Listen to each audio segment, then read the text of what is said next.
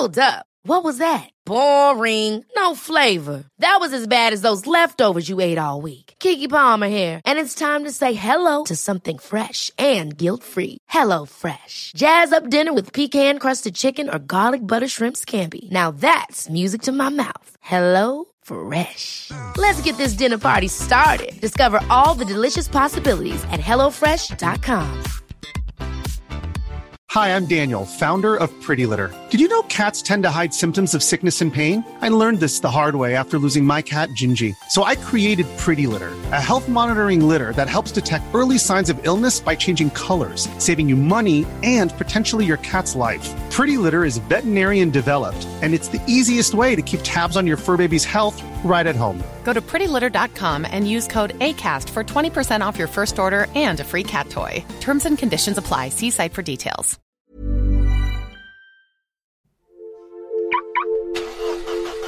This is a Manhattan bound B Express train. The next stop is Grand Street. Mind the gap.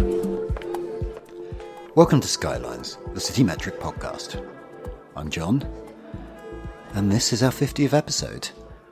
It seems pretty crazy to me that I've now done 50 of these things. It really is just me who's done them because we've kind of had the re- revolving co-host thing. But yeah, so 50 episodes in, which seems pretty pretty crazy. If you've listened to all of them, then firstly, thank you. And secondly, what the hell's the matter with you? Uh, actually, a couple of days ago, someone told me that they just started listening to the podcast from the beginning and we're going to planning to go all the way through from episode one. So, you know, Anthony, just so you know, I think that's wonderful and also that you're insane.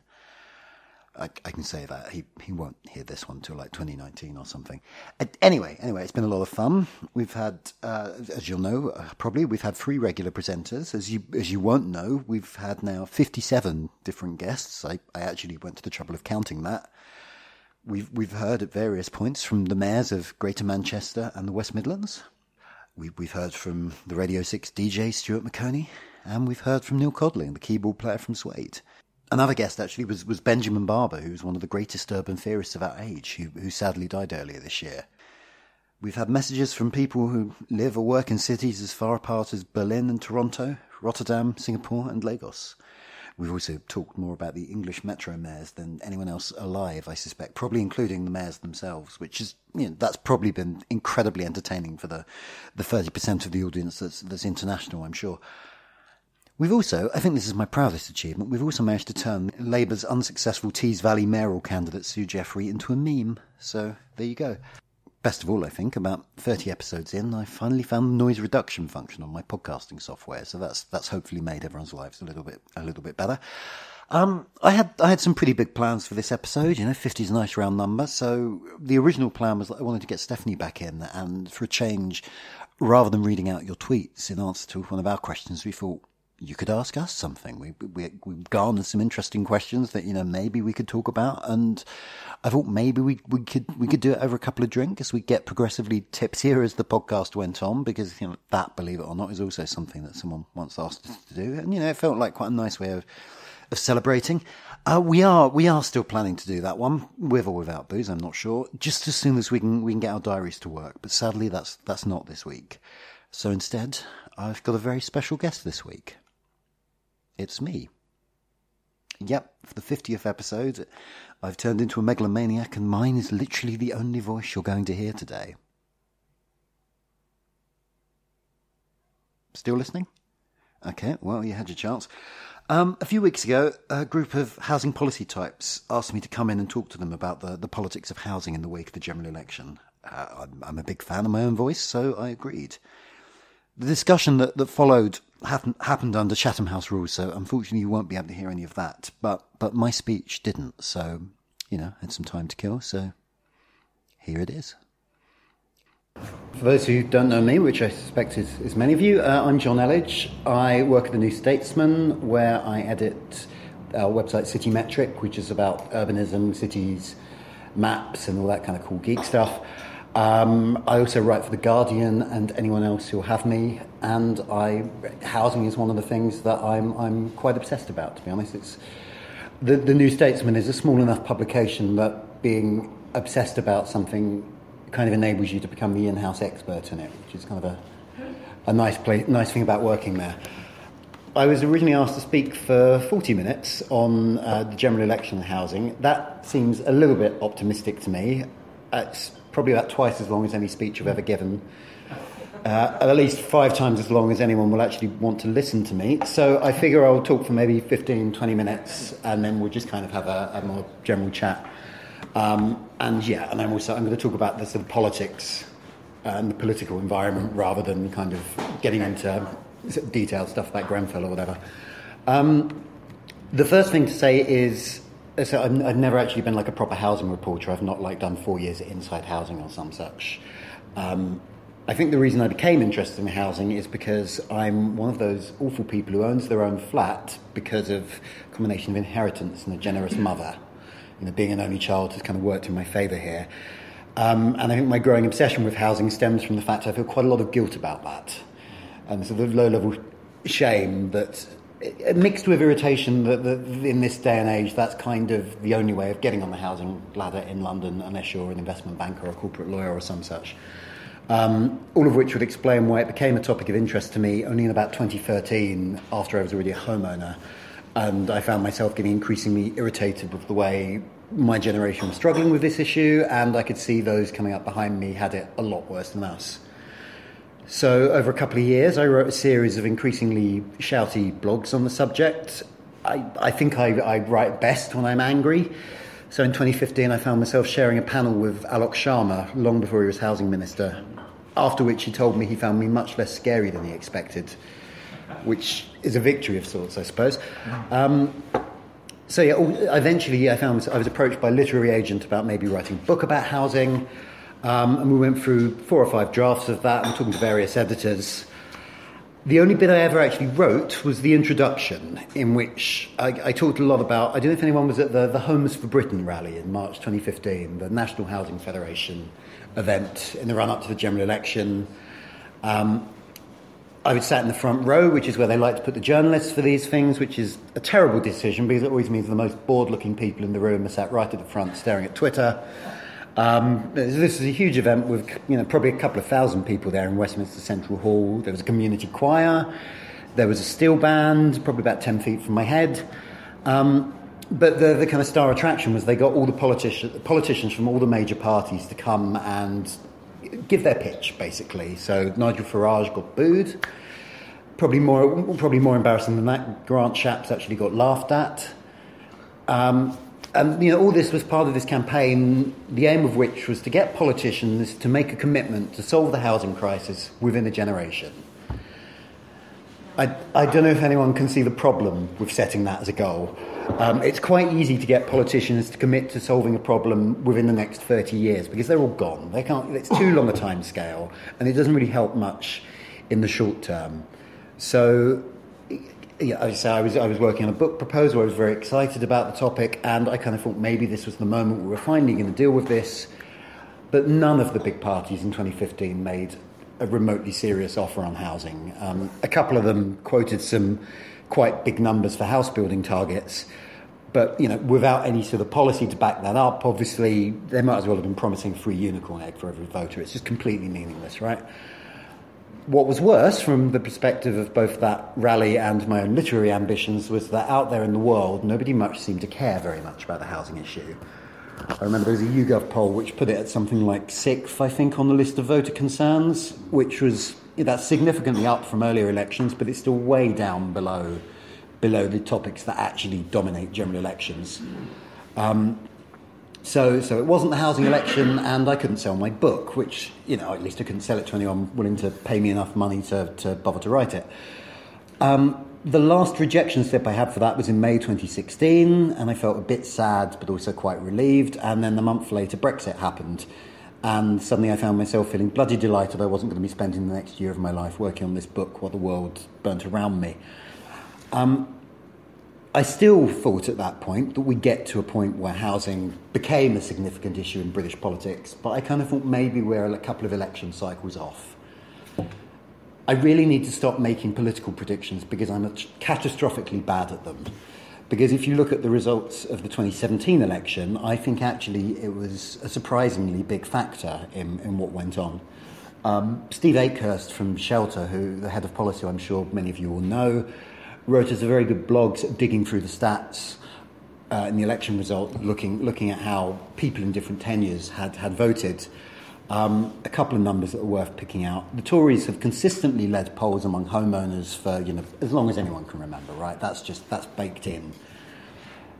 But if you look at private renters, they've seen their position collapse. In 2010, the Tories still led Labour in that demographic by six points, which is, you know, that's, that's almost surprising in retrospect. But the Tories were winning the private renter vote in 2010. By 2015, they were trailing Labour by 11 points. Last month, they were trailing Labour by 23 points we headlined the blog "Did Renters Cost Theresa May Her Majority?" And you know, there's an unwritten rule in journalism that any headline with a question mark in it, the answer will be no. I think we actually broke that rule because I'm pretty sure that the answer to that question is is yes. I think in, in some ways I was kind of surprised. I mean, a lot of people, I think, expected the Tories to get ahead of this one because you know they've historically been so big on home ownership that we we kind of optimistically thought maybe they would pull their finger out. A number of people told me they'd expected a big offer on housing to appear in the Tory manifesto. That never materialised. There was very little in there. And, you know, I, I, I, don't think housing really swung the election because Labour's offers were also pretty weak. And also, let's be honest, no, no one out there is voting based on land use policy. That's just not what people get het up about. And I don't think we're even close to the point where the government, any government really, is going to start coming forward with serious plans to fix the, the shortfall in housing numbers because if, if such plans were easy or cheap or politically cost free, we would have already done them. In the short term, almost anything you can do to address the, the housing shortage is going to be a vote loser, right? You can't review the green belt, you can't review house uh, height restrictions, you can't rebuild house, uh, council estates. Any one of those policies is going to create a lot of angry people long before anyone actually benefits from them. So I fear that proper solutions to the housing supply crisis are in the short term a net vote loser. And you know, this is without even getting into the buy to let bubble and the fact that any significant reduction in house prices, even if we did know how to achieve that, would be swapping a housing crisis for a pensions one. So I still think an actual proper fix to this problem is a long way off. But I do think resentment caused by generational inequality is starting to make itself known. My sense is we've kind of hit the limit of, of the electoral strategy of offering goodies for older people while telling the young, sorry, there's no money left, it's austerity for you guys. There needs to be some kind of offer for young voters. There is a widespread sense, I think, that, that old people have been coddled in recent elections and young people have been screwed. I think the most visible manifestation of the anger about this so far is, is, the debate over scrapping tuition fees, which, you know, if you look at it from sort of wonkish perspective, it's obviously a really stupid way of spending 12 billion quid.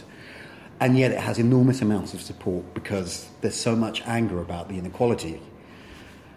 But I think all this is part of a much bigger problem, which is that the implicit contract of, of capitalism, certainly British style capitalism, is that if you work hard, you can have nice things and that's that's not really been true recently. And you know, it, it, in a lot of the country, it doesn't matter how hard you work, you're probably still not going to attain a basic level of security that your parents' generation could take for granted. And I don't think the political class have entirely woken up to this, even now. Um, a, a, housing campaigner once told me that they'd had real problems getting anyone in Westminster to take the plight of renters seriously because they still have this idea that renters are students or people in their early 20s who live in house shares and there's no point doing anything for them because in a couple of years they're all going to buy houses and become homeowners and probably vote Tory and so now that is a problem that, that will solve itself just as people get older. That's not true anymore. Especially in the south, a lot of renters now are over 30. Some of them are married, some of them even many of them have kids. And this is a new phenomenon in recent British political history. And the government is still completely ignoring these guys. Um, there was another stat that's been doing the rounds over the last week from, I think it's the LSE who drew it out of the, the, the English Housing Survey, I think. In 1993, the number of 20 somethings who own their own home was 50%. Two decades later, we're down to 20%. Among 30 somethings in 1993, 70% own their own home. By 2013, it had fallen to under half. Uh, my colleague Stephen Bush the other day tweeted, Why on earth do these millennials vote for Corbyn? It's a real free pipe problem. It's just, it's blindingly obvious why, why young people are annoyed and are not voting Tories, Tory in droves. And I don't think the party has really woken up to that. I think so far there's a lot of frustration that they're voting for Jeremy Corbyn and his magic money tree. And there's this sort of unspoken or occasionally actually spoken out loud idea that young people are voting for Jeremy Corbyn's Labour Party because they're a bit stupid, because they, they don't really remember they don't remember the 70s, they don't know what's going on. Um, and actually, I think if you look at it from a rational economic self-interest point of view, there may not be a good argument to vote Labour, but there are certainly very good arguments if you're 25 not to vote Conservative. If I was a Tory, though, the figures that would be keeping me awake at night are those which show that people in their 30s and even 40s are still voting for uh, Labour more than Tories. And, you know, that's obviously not entirely about housing. There's all sorts of other stuff in there. The stuff about austerity, the cuts to public services, just Brexit's probably in the mix. There's all sorts of stuff. But I don't think the party can entirely address that without addressing the housing problem. They need to come up with an offer, not necessarily magically increasing ownership as they kind of once sort of prided themselves on, but you know, an offer that makes housing more more available and more secure to to people who wouldn't otherwise be able to afford it. The easiest thing to do on that score, I think, would probably involve sorting out the private rental sector. I don't think rent caps are, are a very sensible option for all sorts of reasons, but I think there are things they can do around regulation of landlords, longer tenancies, just generally making the private rented sector cheaper and more secure, and just you know a kind of place that you could you could raise a child in the private rented sector, which at the moment is just almost impossible because you never know when you're going to be priced out. You never know they might you might be forced to pull the kids out of school. It's just a very disruptive tenure to raise a family in, and I think that needs to change. I, I don't. Think, I think I'm still getting the sense from the Conservatives certainly that they're they're still shrugging their shoulders and saying, "Well, what can you do?" And I think if they want to win an election, with a majority at least, that's probably not electorally sustainable. So maybe we will see some kind of offer on renting in the next few years. Whether anyone has the nerve to tackle the broader supply problem, or, or the supply problem is, is, obviously part of an even bigger problem, which is the fact that in one half of the country we have jobs and the other half we have affordable housing, and it's very difficult bringing those two together that's that's a much harder challenge. So I'm much less convinced we're going to see any serious action on that one coming through anytime soon. But I think maybe we will finally see something on rents this term. We'll see. Um, you will notice I've, I've the private rental sector. Yeah, yeah. You'll probably you'll notice I've not really mentioned Grenfell at all. Um, and I'm kind of tacking that on as a sort of epilogue to, to my sort of rant about electoral politics. Um, partly I've been avoiding it because I feel we are still getting to the bottom of this and I'm a bit scared of misspeaking. Partly because it rapidly descends into matters of you know, building regulation and housing revenue accounts, which I don't really feel massively qualified to talk about. And frankly, you guys will all know far more about it than I do. So I don't want to get into the specifics, but, but it clearly is a very big moment for the housing debate. I think just, just the whole symbolism of dozens of people dying in a fire brought on by poor quality public housing in the richest borough, in the richest city in this country, is just beyond horrifying. Like the the moment that, that really got to me, I have to say, was when they they said they won't even have a full body count till the end of the year. That's just. It's not even that the guys who died in there are statistics. It's that there, there are absence of statistics, and that just that's just terrifying. It feels like an awful symbol of both, you know, economic inequality and government ineptitude. And I think there are going to be whole books written about this moment. Um, but you know, a couple of quick thoughts on, on the political impact of that, I think, um, and things that might change. Firstly, I feel like one of the big stories of the last 40 years in housing has been the state withdrawing from the housing debate. You know, obviously, as you'll all know, once upon a time the state was a major builder and, you know, the major landlord. And housing was kind of it was one of the main things councils were for, right? Like if you were a visionary architect in the 1960s and you wanted to reshape the world, going to work for a council housing department was not a crazy thing to do. Um, and that's just all gone. Like councils have stopped building, not not in, in, large part not because they chose to, but because they've been forced to, and that has had a, a massive impact on the fact we now have a chronic undersupply in housing. And worse than that, I think the Grenfell tragedy highlights the fact that even the stuff they're still supposed to be doing, they don't really see it as part of their job. Or at least some, some councils don't. Um, obviously, the Royal Borough of Kensington Chelsea has one of the worst records on this score. If you just look at the number of houses they've built recently, I think it's in, in the last decade, I think I'm right in saying it has the third worst record in the country. And they might say, well, you know, we're very densely populated. And yeah, but so is Islington and Tower Hamlets, and they've both managed more. Um, it just looks like they didn't see housing their residents and making sure they had a decent quality of housing was, was their job. These guys are sat on a fortune and they've been crimping on stuff like the cladding, and that's, it's just sick making, you know? Um, so that leads me on to my, my second point on it, which is I think we've been, in fact, I've been doing it in this speech so far. We ignore social housing as a tenure, as a point for discussion. Housing has risen up the agenda in the last few years. It's discussed a lot more in politics and in the press now than it was in 2010, for example. But when we talk about housing, we tend to talk about house prices. We may now talk about how house prices going up forever is bad rather than good, but we still talk about house prices. Or, you know, at a push, we talk about bad, bad private landlords.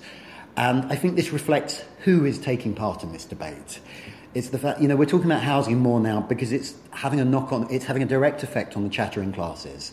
And the fact there are now people in quite prominent roles in politics or the media who still can't get on the housing ladder, who are still subject to the whims of a landlord. And that wasn't true 10 years ago. So I think that's why it's come to the fore. But we're still not talking about the, the sixth of the population living in social housing. That is still going completely under discussed. Um, and as I said a moment ago, I, I, am aware I am as guilty of this as anyone, and I feel slightly embarrassed I don't know more about the technical side of social housing than I do. But at least I'm not the new head of the Royal Borough of Kensington and Chelsea who just said she's never been in a tower block, which is, you know, that's kind of shocking, but I very much doubt she's alone in public life in being able to say that. Lastly, I feel like we have no language for talking about the right to be in a place that isn't about literally owning it. We've financialized housing to such an extent that when we talk about it, we talk about house prices and we talk about housing as an asset. We don't talk about it as public infrastructure or a part of the public services. We've, um, I think this has undermined our sort of notion of, of place. So the idea of a home becomes about the idea of a right to a home, rather, is about what you can afford rather than where you were born or where you live.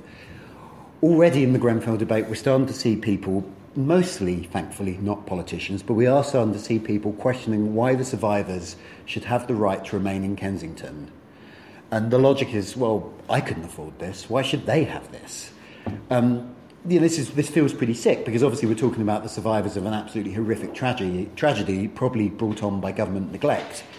But it's an argument I think we hear many times in many different contexts that kind of dominates the housing debate. I think the fact that getting private housing in London has become so expensive and so difficult has weakened the argument for subsidised public housing. It has made it much harder to make the case that people do have a right to be in the place they were born. They do have a right to stay near their family. I feel, I hope that maybe this is a moment where we kind of finally own up to the fact this is not a sustainable position, especially not in London, because there will always be people who need housing in London but can't afford London house prices. I don't think it's reasonable to expect all our nurses or retail workers in this city to commute in from Luton or the Medway towns. We have to be making an offer for them too. Um, so in conclusion, I kind of think we need to change how we talk about housing. We need to stop talking about social housing as the inferior option.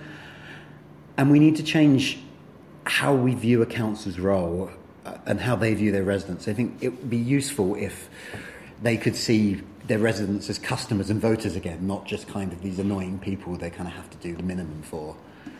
And I stand by my now fairly long term position, which is that if we're ever going to really get out of this mess, I think the state needs to get its hands dirty and start building again. Because I mean, it's abundantly clear by now that if the market was going to provide, it would have already done it. If the market won't, the government must. Thank you. Selling a little or a lot? Shopify helps you do your thing however you cha-ching. Shopify is the global commerce platform that helps you sell at every stage of your business. From the launch your online shop stage to the first real life store stage, all the way to the did we just hit a million orders stage. Shopify is there to help you grow. Shopify helps you turn browsers into buyers with the internet's best converting checkout. 36% better on average compared to other leading commerce platforms because businesses that grow grow with Shopify. Get a $1 per month trial period at Shopify.com slash work. Shopify.com slash work. Ever catch yourself eating the same flavorless dinner three days in a row? Dreaming of something better? Well, HelloFresh is your guilt-free dream come true, baby. It's me, Keke Palmer. Let's wake up those taste buds with hot, juicy pecan-crusted chicken or garlic butter shrimp scampi. Mm. Hello Fresh. Stop dreaming of all the delicious possibilities and dig in at HelloFresh.com. Let's get this dinner party started. Hi, I'm Daniel, founder of Pretty Litter. Did you know cats tend to hide symptoms of sickness and pain? I learned this the hard way after losing my cat, Gingy. So I created Pretty Litter, a health monitoring litter that helps detect early signs of illness by changing colors, saving you money and potentially your cat's life. Pretty Litter is veterinarian developed, and it's the easiest way to keep tabs on your fur baby's health right at home. Go to prettylitter.com and use code ACAST for 20% off your first order and a free cat toy. Terms and conditions apply. See site for details.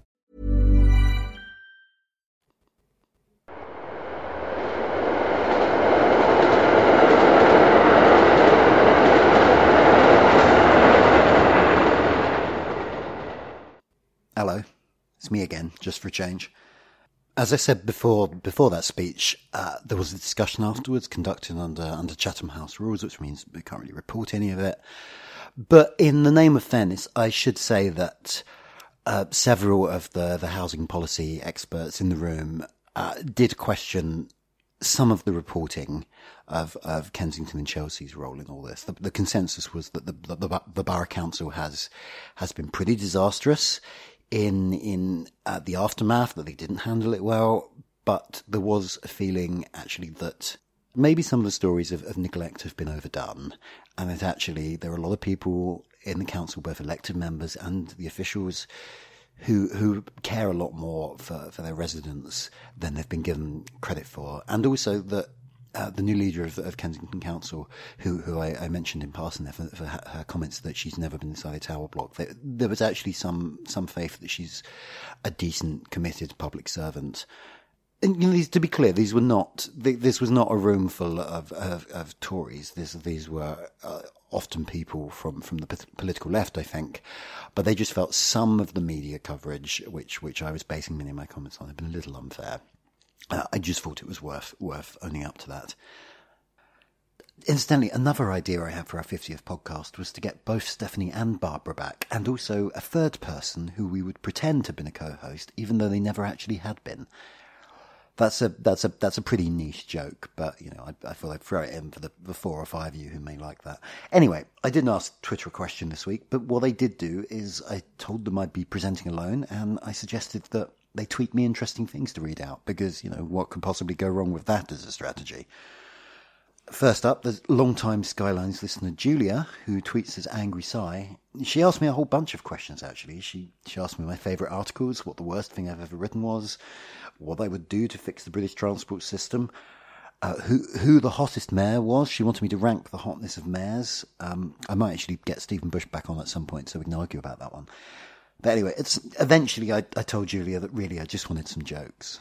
Um, she said, I'm, I'm quoting now. Oh, okay. Die, bitch. I hate you. So, you know, thanks, thanks for that, Julia. Uh, she did also write a fantastic article for us a couple of weeks ago on, home, on the history of our home city of Rio de Janeiro, by the way, which you should, you should really read that. It's a really great piece. What else have we got? Uh, my wife Sarah wrote in to say, Shall I call in and heckle you? Which I, I sort of pretended I hadn't seen that one. Ben B, who tweets his Cinema Shoebox, asks, John, why haven't you ranked the NUTS 3 regions yet? John? That's a good question. Well, this is quite a good one. Schroduck, which is, you know, like Schrödinger, but with a duck. Schroduck points out that creating the West of England combined authority on top of the existing mayoralty means that the South West now has a large pair of Bristols. Yep, yep, that happened. Uh, but yeah, here's, here's, a, here's a nice one. I think at the end of a nice one. Andy Walton writes John, you big podcast loner, if it wasn't for your obsessive love of tube maps, I'd have far more time on my hands. Happy 50th. So, you know, thanks, man. That means a lot. Anyway, we've got a lot more stuff planned. Uh, things uh, I've already taped some of this, by the way, so I can tell you definitively that things we're going to be talking about in the upcoming episodes include city states, air pollution, uh, the problems faced by the cities of Africa. Also, hoping to do a, a joint episode, or, or, maybe even two, with an American transport podcast called The Overhead Wire, which I haven't got that on tape yet because I keep failing to, to sort it out. So, sorry, Jeff, we will get that one sorted. Um, and yes, if all goes to plan, then at some point soon, Stephanie will come back for the odd episode. And yeah, so it's exciting times, really. But, you know, I, I do say this a lot, but I mean it. Please do, you know, you're all listening out there. Please write in to tell us what you want us to be talking about, or rather, what you want me to be talking about at this point. Especially if you're one of the minority of our listeners outside Britain and the United States. I, I kind of want to know. Well, firstly, I kind of want to know why you're listening at all. But I would just like to hear from you and your views on on the podcast and what we should be talking about. Uh, I'm I'm really easy to contact. I'm on Twitter as at Jonn Elledge, which is my name is impervious to accurate spelling, so I'll just spell it out for you. It's J O N N E L L E D G E. It's the double N that tends to tends to throw people. I'm also on Facebook as Jonn Elledge Writes, and if you Google, you can find at least three different emails for me, which is a bit a bit depressing. It kind of removes the mystique, doesn't it? But there we are. One last thing, if you could leave us a review on, on iTunes, or even just, just tell your friends, help us spread the word a little bit, because you know, we'd like more people listening to this podcast. There's, I, I think there's probably more people already listening to this podcast than, in many ways, that this podcast actually deserves. But you know, I'm I'm building an empire here. I'd like more, so go on, help us out. You'd be doing me a favour. So yeah, that's that's the show. That's that's that's the that's the Jonn Elledge special. Sorry about that. Uh, next week, I promise, I will have some other people on again. It won't just be me. And uh, yeah, I mean this sincerely. Thanks for listening.